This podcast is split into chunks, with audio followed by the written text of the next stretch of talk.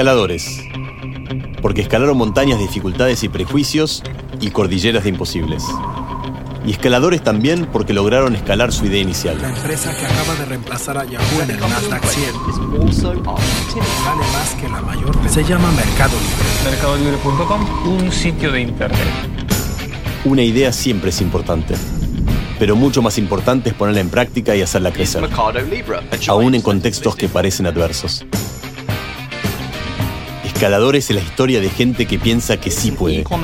Llegar a la cumbre no es solo tocar la cima, es disfrutar competir en lo más alto con los mejores del mundo. Esta es la historia de Mercado Libre, contada en primera persona por sus protagonistas.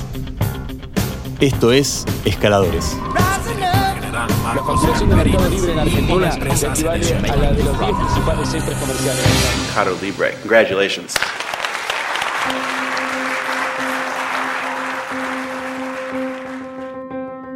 Karen Brook ingresó en Mercado Libre luego de una larga serie de entrevistas en 2013. Llegó a ser la primera mujer en ser country manager en la compañía. Hoy es vicepresidente de iniciativas estratégicas del Marketplace. Está en la mesa chica de decisiones con los fundadores de Mercado Libre. Pero ese nivel de discusiones y debates en personas con ellos no es nuevo. Está presente desde el primer momento en que empezó a trabajar. 2013 yo vuelvo de, vivir eh, después de 10 años en Estados Unidos con mi marido, con dos hijas chicas, la más grande tenía dos años, la más chica tenía tres meses. eh, y dije, bueno, me voy a tomar un año sabático, voy a trabajar con mi, la empresa familiar para un poco relajarme, criar a las nenas, ¿no? Venía de dos años de tener hijas eh, sin ninguna abuela en la vuelta ya. Y, cuando me fui a Uruguay, en ese momento yo soy uruguaya, eh, estaba a, dos semanas de entrar en la empresa familiar, cuando me escriben por LinkedIn, yo estaba eh, de manera muy gráfica dándole de mamar a mi hija, y, me escriben y me dicen, che, vimos tu perfil, nos gustaría entrevistarte para un rol en Uruguay para Mercado Libre. Y, para mí fue como muy loco, yo venía de, trabajar en e-commerce en Estados Unidos, en, en una empresa muy grande que se llama The Home Depot, había entrevistado o, o, había empezado un proceso de que después quedó en la nada para un rol que era muy senior y, yo estaba en Estados Unidos y, y, no había quedado medio caduco. Y ni siquiera llegué a entrevistarme. Y cuando me escribieron, yo dije, wow, qué loco. Yo ya había medio que empezado a hablar con unos headhunters por un rol. Eh, me dijeron, bueno, pero este no es para Argentina, es para Uruguay, es para ser country manager. Y ahí me fui entrevistando y era para una oficina en Uruguay que contenía todo lo que se llama los shared services de Mercado Libre para la región desde Uruguay. Y tenía unas 300 personas haciendo servicio al cliente, prevención de fraude y tecnología para toda la región desde Uruguay.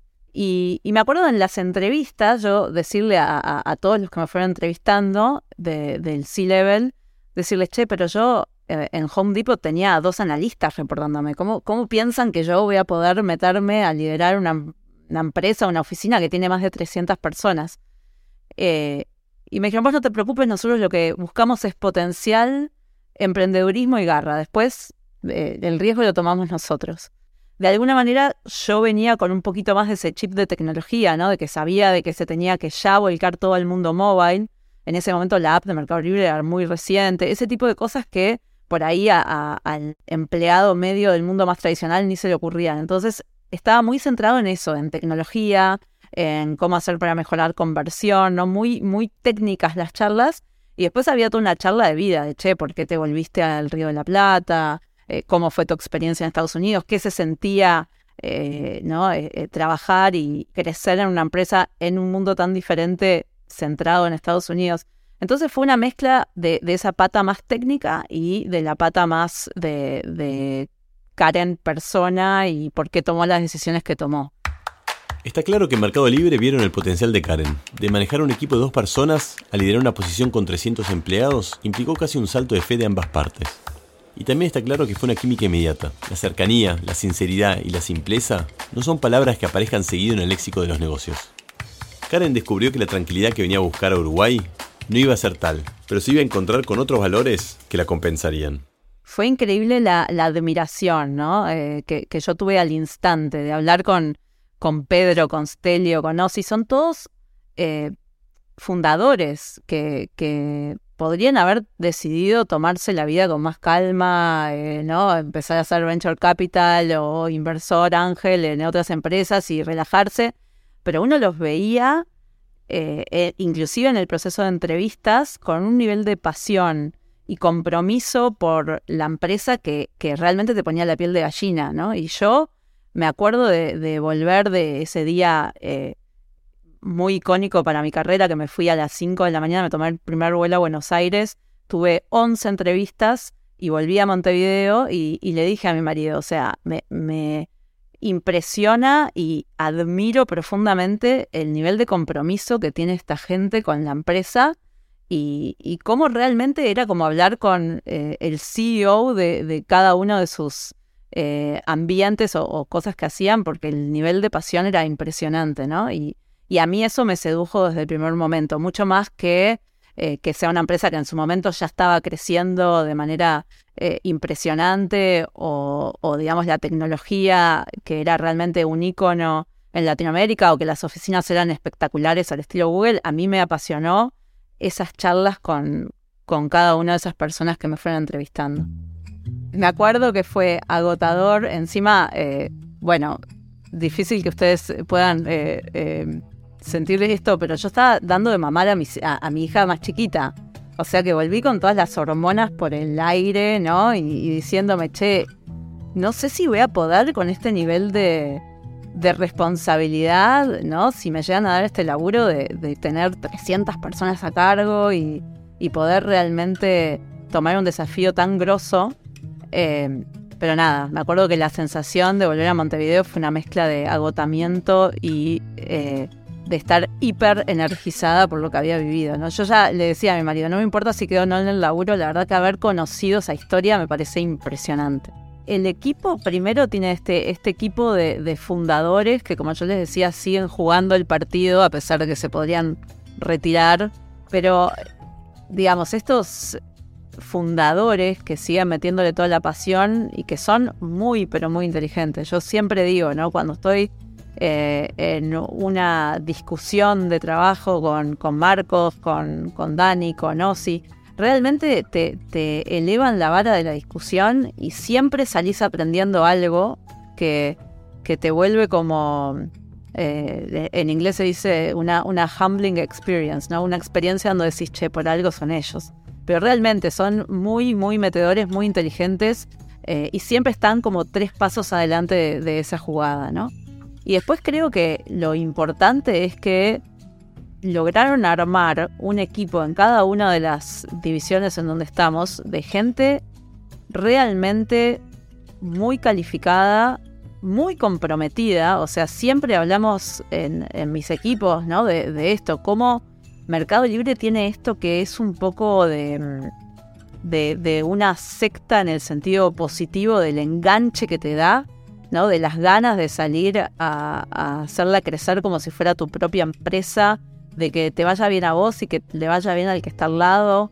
Em, una eh, camaradería muy fuerte, pero también un sentido de, hecho, tenemos que salir a romper todo eh, y a ganar este partido justamente, ¿no? Entonces, eh, tenés a estos líderes que de alguna manera cascadean esa cultura de fundadores y que, y que además son muy cercanos. O sea, yo eh, eh, desde que entré a Mercado Libre, que tengo recurrentemente reuniones en las cuales discutimos como iguales con, en ese momento yo era eh, senior manager, pero discutíamos por igual, un C-Level, Marcos, Dani, o sea, de verdad que tu visión es tomada en cuenta y está muy basada también en todo lo que es los datos duros, ¿no? Es una empresa que fue creada por ingenieros y que esa cultura permea en todos los, los equipos, en los cuales la discusión la gana eh, el Excel o el, o el o el, eh, ¿no? la, ecuación numérica y no el ego. Ahí en general vos podés ir y decirle a Marcos incluso, che, me parece que no es por ahí. Yo tengo esta otra teoría y tengo tal número que la respalda y vas a tener una discusión completamente eh, constructiva al respecto.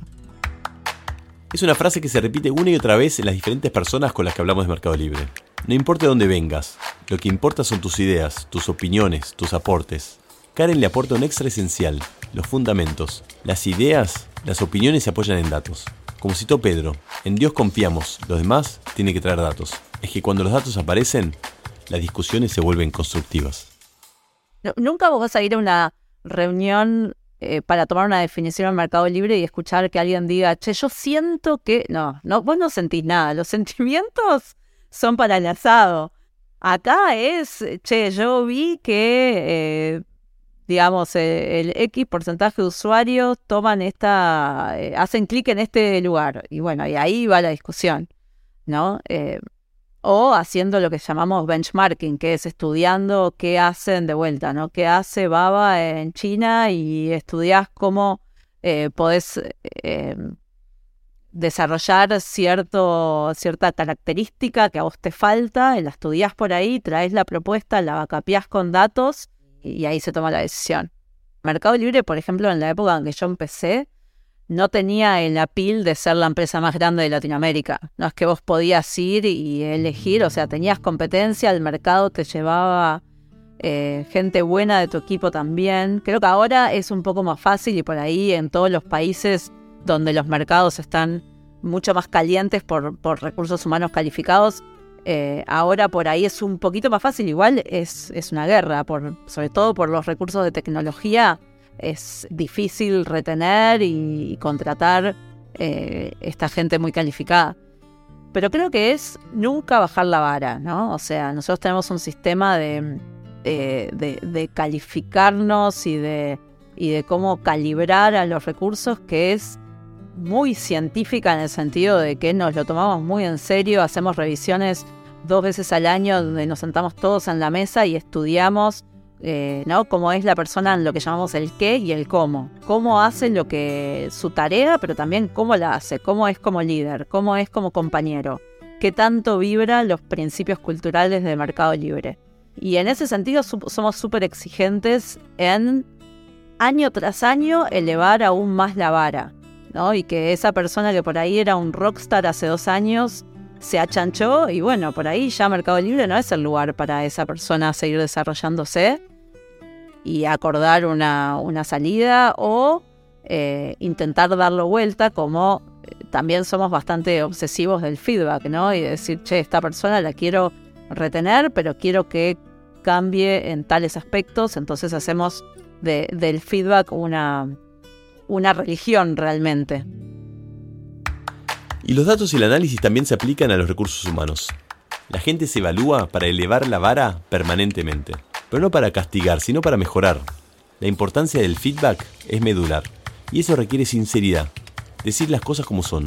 Karen lo experimentó personalmente cuando tuvo su entrevista con Pedro, una de las once que tuvo en aquel día inolvidable.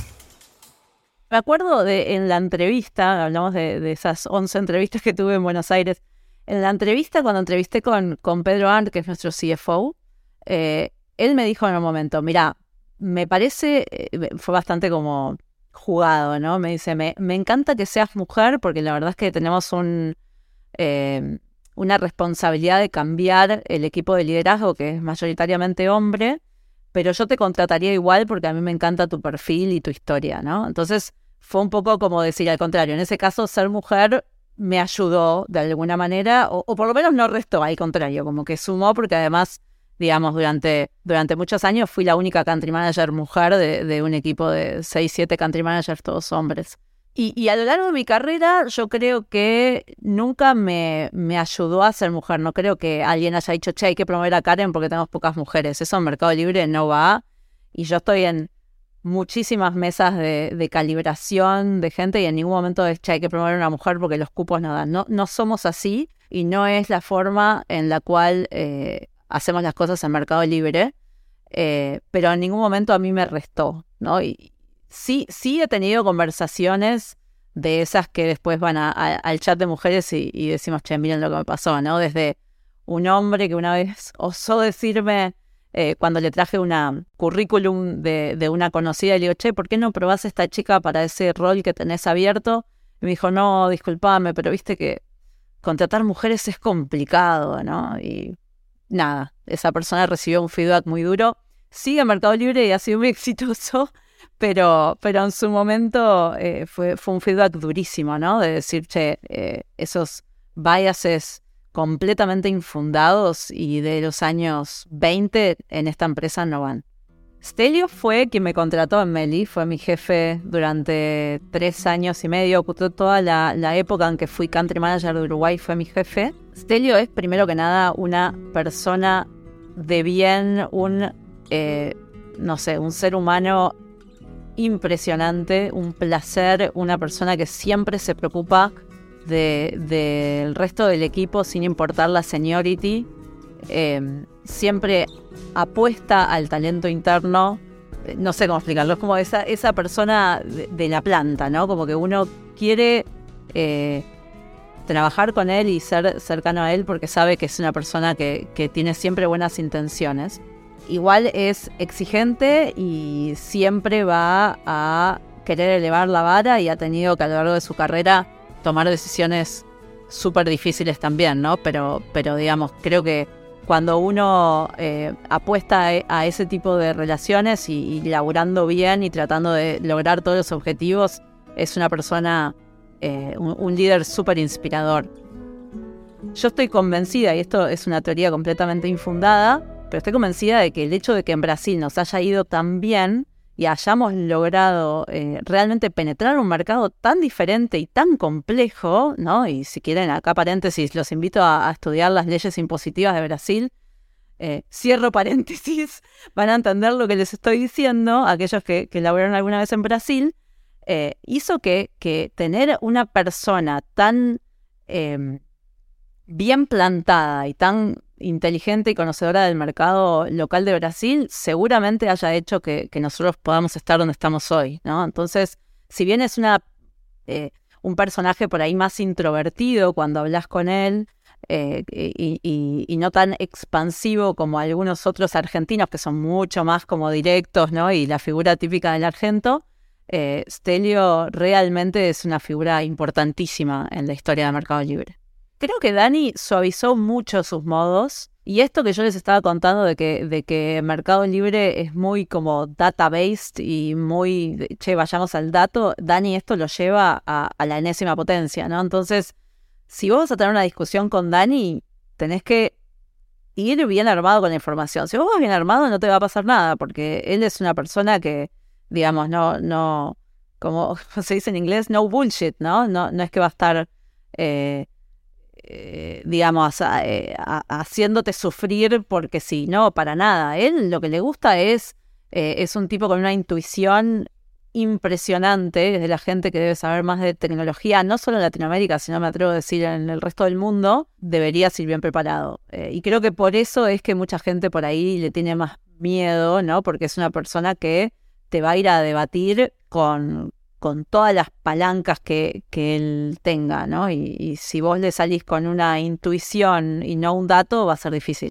Para, para mí, él suavizó mucho los modos, sobre todo a nivel de liderazgo, ¿no? Una época por ahí era más difícil estar en el equipo con él. Hoy en día, si vos ves el equipo que Dani formó, es toda gente que está hace años con él y que eh, tienen un nivel de, de clima muy, muy bueno, inclusive mejor que otros equipos más del lado de negocio y, lo que te decía, para mí compartir eh, una sala o una discusión con Dani es un placer en el sentido de que siempre salís aprendiendo algo nuevo, ¿no? Y tiene una intuición muy, muy buena.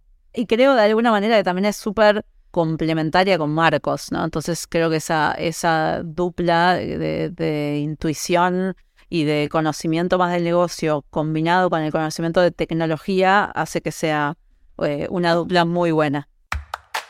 El espíritu de Marcos Galperín de humildad y de tener siempre los pies en la tierra se transmiten en la esencia de lo que es Mercado Libre. Karen lo conoció después de las 11 entrevistas en su primer día de trabajo en Uruguay. La primera vez que lo conocí fue, eh, como les contaba, yo en las entrevistas no entrevisté con Marcos porque él estaba de vacaciones y yo tenía que dar una respuesta muy rápida de, qué hacía con, con mi carrera. Entonces, el primer día en el cual yo empiezo Mercado Libre, él, como vivía en Uruguay, me fue a conocer a la oficina que tenemos en Aguada Park y, ahí tuve la primera charla con él, que fue una charla súper descontracturada. Yo ya tenía la oferta eh, así que no era una entrevista, pero bueno, fue más que nada una charla para conocernos. Yo le conté un poco de mi, de mi historia y eh, me acuerdo que en su momento le, pregunté ¿no? sobre cuáles son las, las potenciales amenazas que, él veía, eh, qué, esperaba de, mi gestión en Uruguay y demás. pero nada, siempre me llamó la atención lo, lo humilde y lo, y lo cercano a la tierra que es. Eh, es impresionante. Es, es, un placer poder tener conversaciones con, eh, con Marcos, que es, es o sea, el fundador de Mercado Libre, ¿no? El que inició la idea, el que viene trabajándolo hace más de 20 años y literalmente se toma el tiempo de tomarse un café, de, de charlar, de pelotear ideas. He charlado muchas veces eh, uno a uno con Marcos para pelotear ideas, para, para pedirle sugerencias o para intentar empujar alguno de los proyectos que, que yo quería empujar y, siempre tiene el, tiempo para tomarse un café eh, abierto a sugerencias, abierto a, a esa charla, así que siempre tuve una muy buena impresión. Yo creo que es muy inteligente, que se dedica a estudiar mucho y siempre mirar hacia adelante y creo que tiene una ambición, una ambición sana, en el sentido de que es una ambición eh, de ir a más y de esto que decía de la excelencia, eh, muy, muy fuerte. Creo que se nutre de gente que lo empuja a él también, ¿no? yo estuve hablando de varios, ¿no? De Estelio, de Dani, de Pedro, de Ozzy, de John. Son todas personas también muy, muy inteligentes y que a uno lo desafía y él nunca es que nunca decidió traer a alguien eh, menos inteligente para él marcar el liderazgo. Al contrario, siempre se, nutrió de, personas que lo empujaban a él un montón. Y creo que lo que lo hace distinto, además de esta ambición, es la combinación de esta ambición, un pensamiento, no sé si llamarlo creativo o innovador, capaz, a lo que es la solución eh, que, a la media de los humanos se nos ocurriría. Él siempre te, te challengearía o te desafiaría a, eh, che, ¿y por qué no lo pensaste de esta manera? Y ahí decís, sí, tenés razón, lo vamos a pensar así. Creo que eh, la combinación de esa ambición con la innovación de su respuesta o su em, decisión lo hace realmente un distinto. Pedro vuelve a retomar la idea del momento lado y cómo. La experiencia de eBay es casi una moraleja.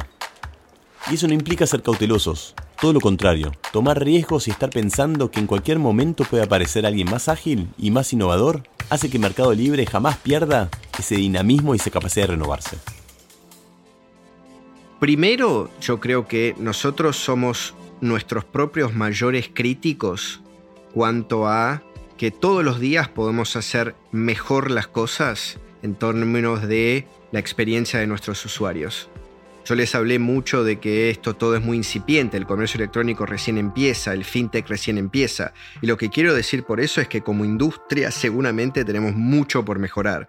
Un Lake Como moment sería creer que tu experiencia del usuario es buenísima, que puedes decirle a tus consumidores qué cuidado que te tengo. No, a mí me gusta mucho la anécdota también de Marcos, de decir, viste, yo iba a Wall Street y todo el mundo me dice que soy el darling, soy lo mejor que salió de la región recientemente, y después aterrizo en el aeropuerto, me subo al taxi y el taxista lo único que hace es quejarse de la última experiencia que tuvo. Y esa es la opinión que me importa, no la otra. Pero que realmente tratamos de hacer todo para que esas experiencias mejoren y creo que lo que diría es miren todo lo que ha mejorado y ahora piensen hacia adelante si seguimos mejorando a ese ritmo a lo que podemos aspirar. Pero creo que falta aún bastante. ¿Y por qué falta? Porque no es fácil. Porque una cosa es querer hacer todo ideal para el consumidor y otra cosa es lograrlo, con los límites naturales que hay de una organización, de ejecución, de prioridades, de consumidores que quieren cosas distintas, compradores y vendedores a veces en polo opuesto de qué les conviene y tener que satisfacer a ambos, múltiples categorías con necesidades y experiencias distintas, pero lo que nos guía es ese entendimiento de que nos va a ir bien si a ellos les va bien comprando y vendiendo y pagando y ahorrando y asegurándose con nosotros.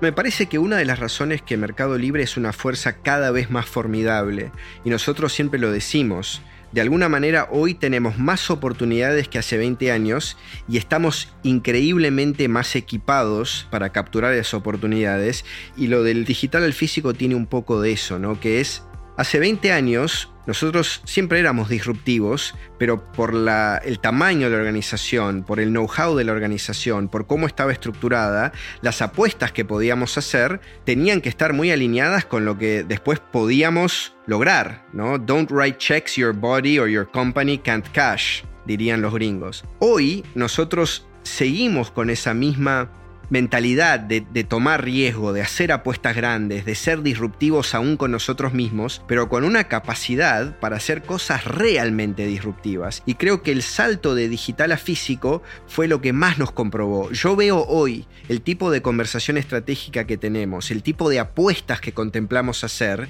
y digo, wow, ya no le tememos a nada prácticamente, solo al ley como moment, ¿no?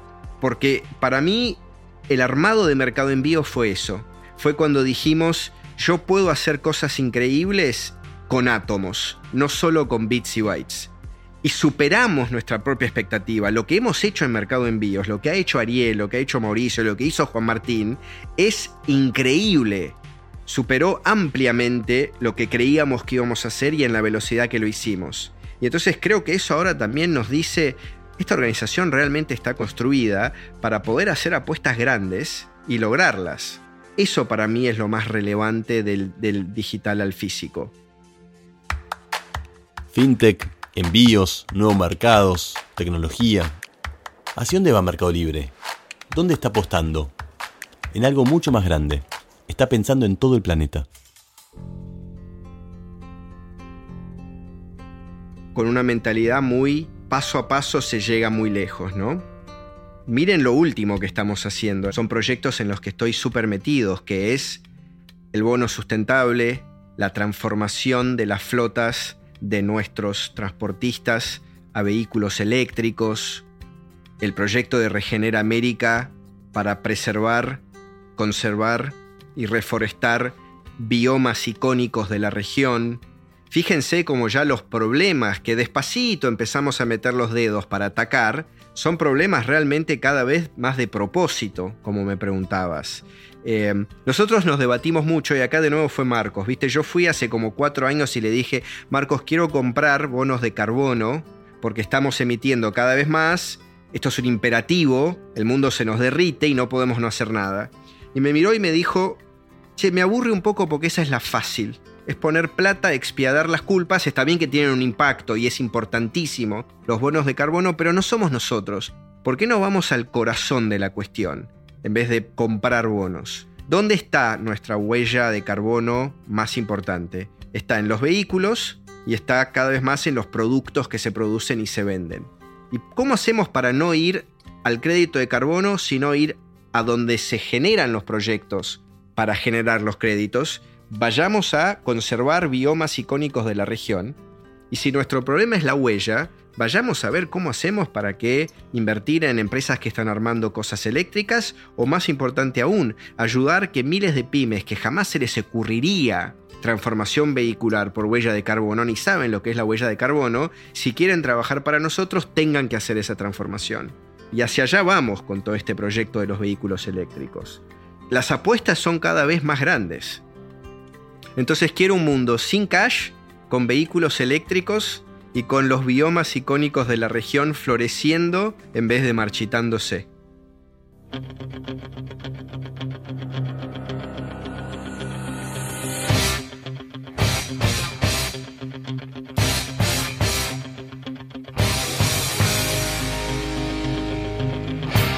La evolución de Mercado Libre sigue su objetivo que tan claro planteó Marcos.